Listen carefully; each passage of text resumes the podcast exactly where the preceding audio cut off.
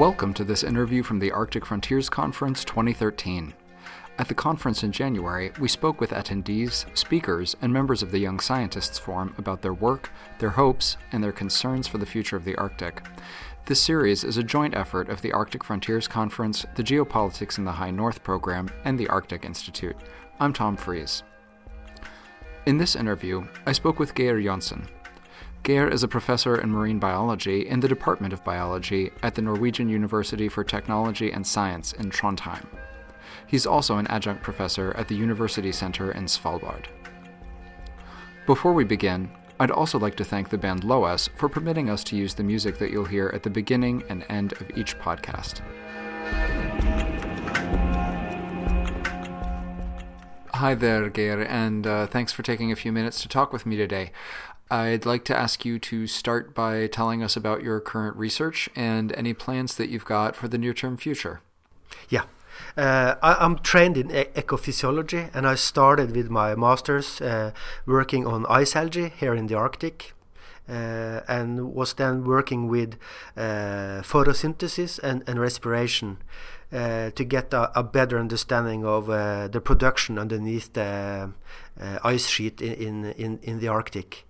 And uh, then my, my mentor, uh, Professor Egil Sakshaug at NTNU in Trondheim, he he had uh, one really great skill, and that was to introduce me to a lot of people. So uh, he introduced me to uh, researchers in the states, especially at Scripps Institution of Oceanography in uh, in in San Diego, La Jolla in California, and uh, other researchers along the uh, both the east and west coast of the states. And because of that, I actually was trained by a lot of really good uh, researchers in in biooptics.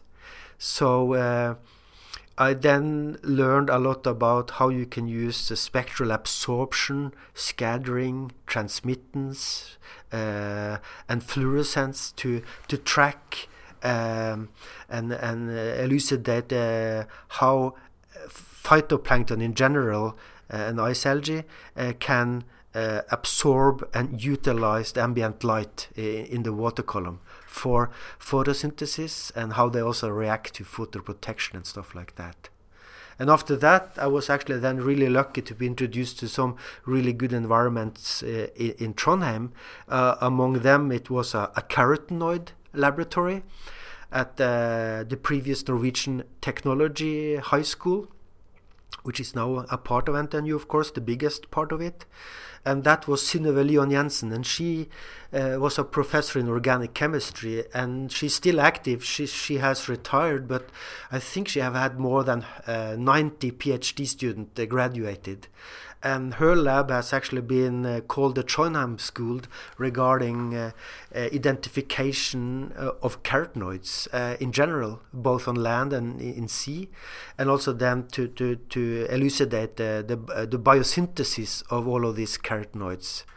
So then blending uh, ecophysiological training, then with the optical uh, tools uh, to get uh, tools to look at the bioptical properties in in in, uh, in phytoplankton, and then uh, looking at the pigments that is cause of all of these absorption characteristics, and then different kinds of utilization uh, has been a good combo to to put it so short because now I'm I'm promiscuous regarding organisms. I'm I've been working a lot with tropical corals, with deep water corals, with crustaceans, all different kinds of organisms, uh, because of that they have different pigments, which then gives different uh, bioptical characteristics. So we now we are actually then using all of this information to make, for instance, new instrument like underwater hyperspectral imagers, where we are looking at spectral reflection spectra per image pixel. I mean, you can you can identify, you can map, and you can monitor any object of interest on the seafloor, in the water column, or in the sea surface using this technique. So that's the short version of my happy life as a marine biologist. So you've taken an interesting course to get to where you are right now, with uh, with lots of happy coincidences. What's been the most unexpected step thus far on the path you've taken? Uh, that would actually be that on conferences like this, you suddenly meet people, right? And uh, often in the bar, uh, you have heard people talking, and then you ask them, uh, "Is it possible to have a talk uh, with you because your uh, presentation was really interesting?"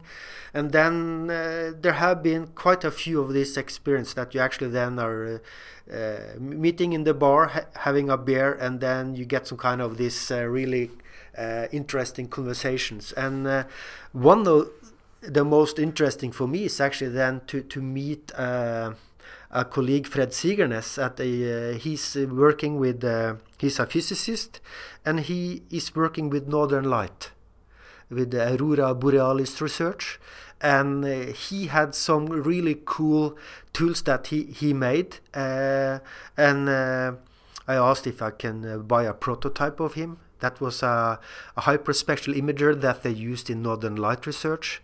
But based on uh, of all of our talks and uh, we have actually used this technique then in, in microscopes and from airplanes uh, been working with remote sensing of kelp from airplanes and then actually been uh, looking at the optical properties of microscopic organisms or seaweed from the microscope.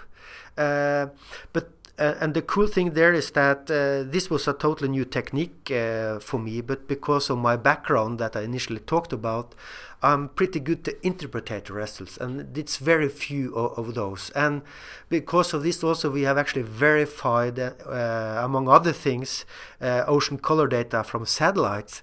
And this little prototype it costed about ten thousand dollars to make, so it's a cheap thing and uh, we actually get really really high resolution data uh, uh, fr from a boat for instance that we can use then to, to verify for instance the the presence of uh, chlorophyll A in the water and color dissolved organic matter two very important products for uh, remote sensing of, of phytoplankton blooms. But we have used it to characterize sea ice uh, the age of the sea ice, how much water is in the sea ice, is it new, is it old, does it have snow on top, and, and, so on and so forth. We can, of course, do the same with vegetation and, and so on.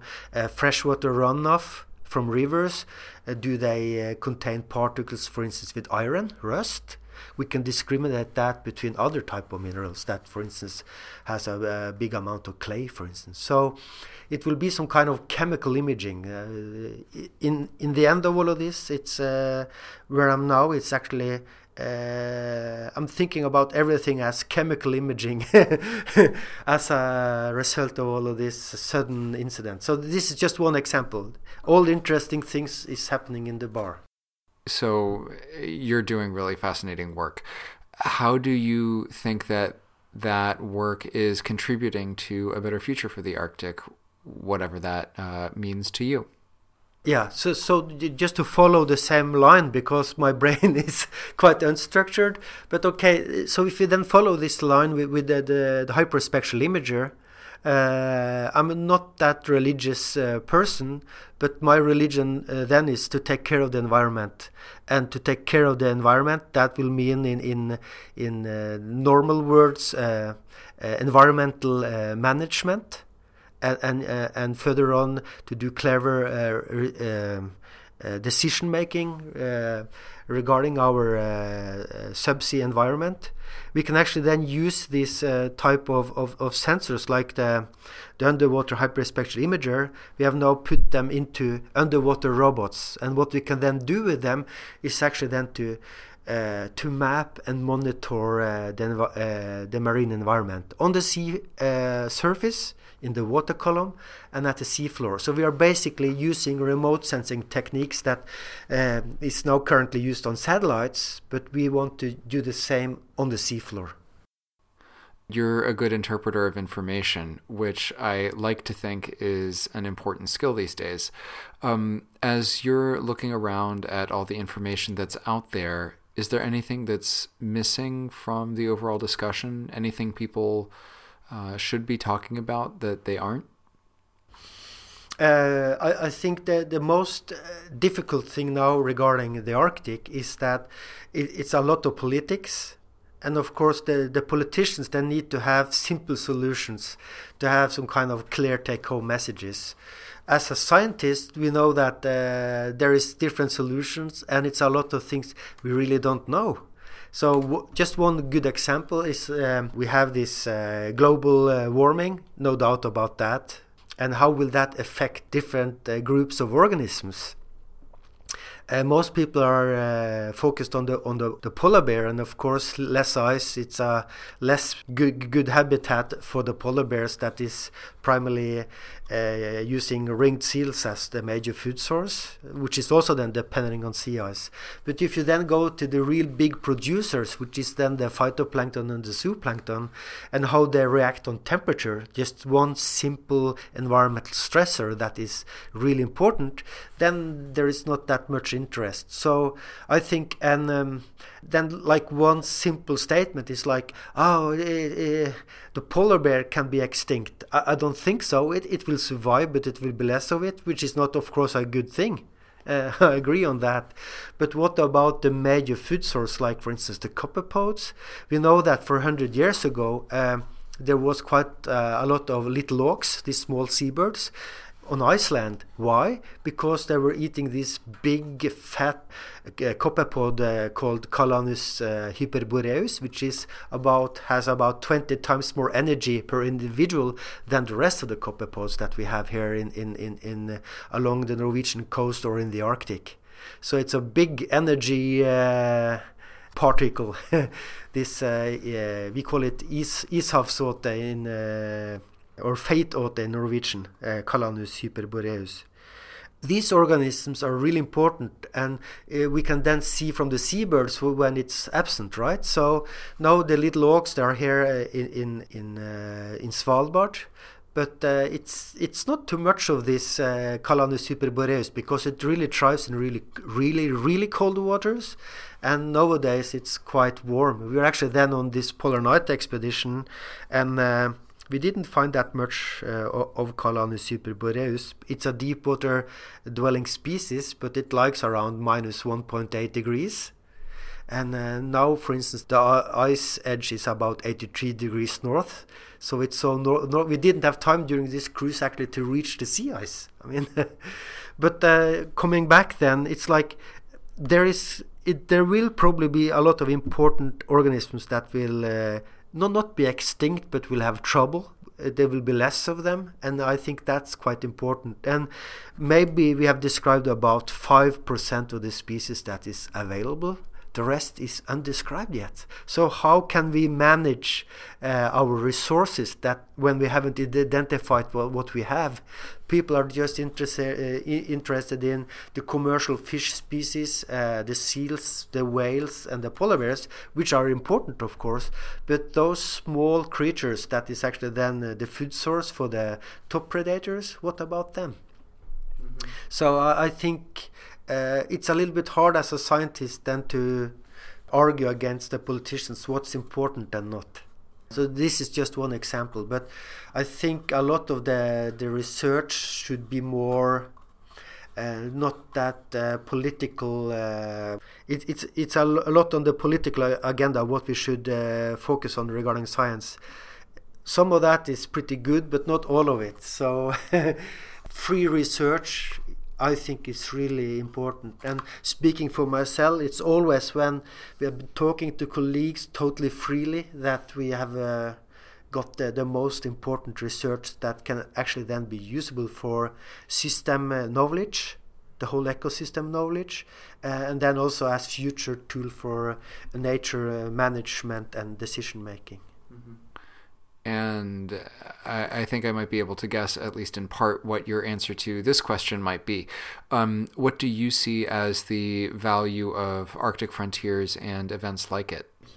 I think it's uh, utmost important. It's uh, it's splendid to have uh, politicians and then scientists and um, historians and all of this gathered together. So uh, I, I, wish actually that I would have more time to to uh, to listen to all of these uh, parallel sessions. As a biologist, I, I, know that I have a lot to learn about all of these political issues. That is highly important. But uh, in short, Arctic Frontiers has. I was at the first one, uh, and I, am just impressed. I, I, really like to be here, and I think it's a it's a very important event. Thanks for joining us for this interview.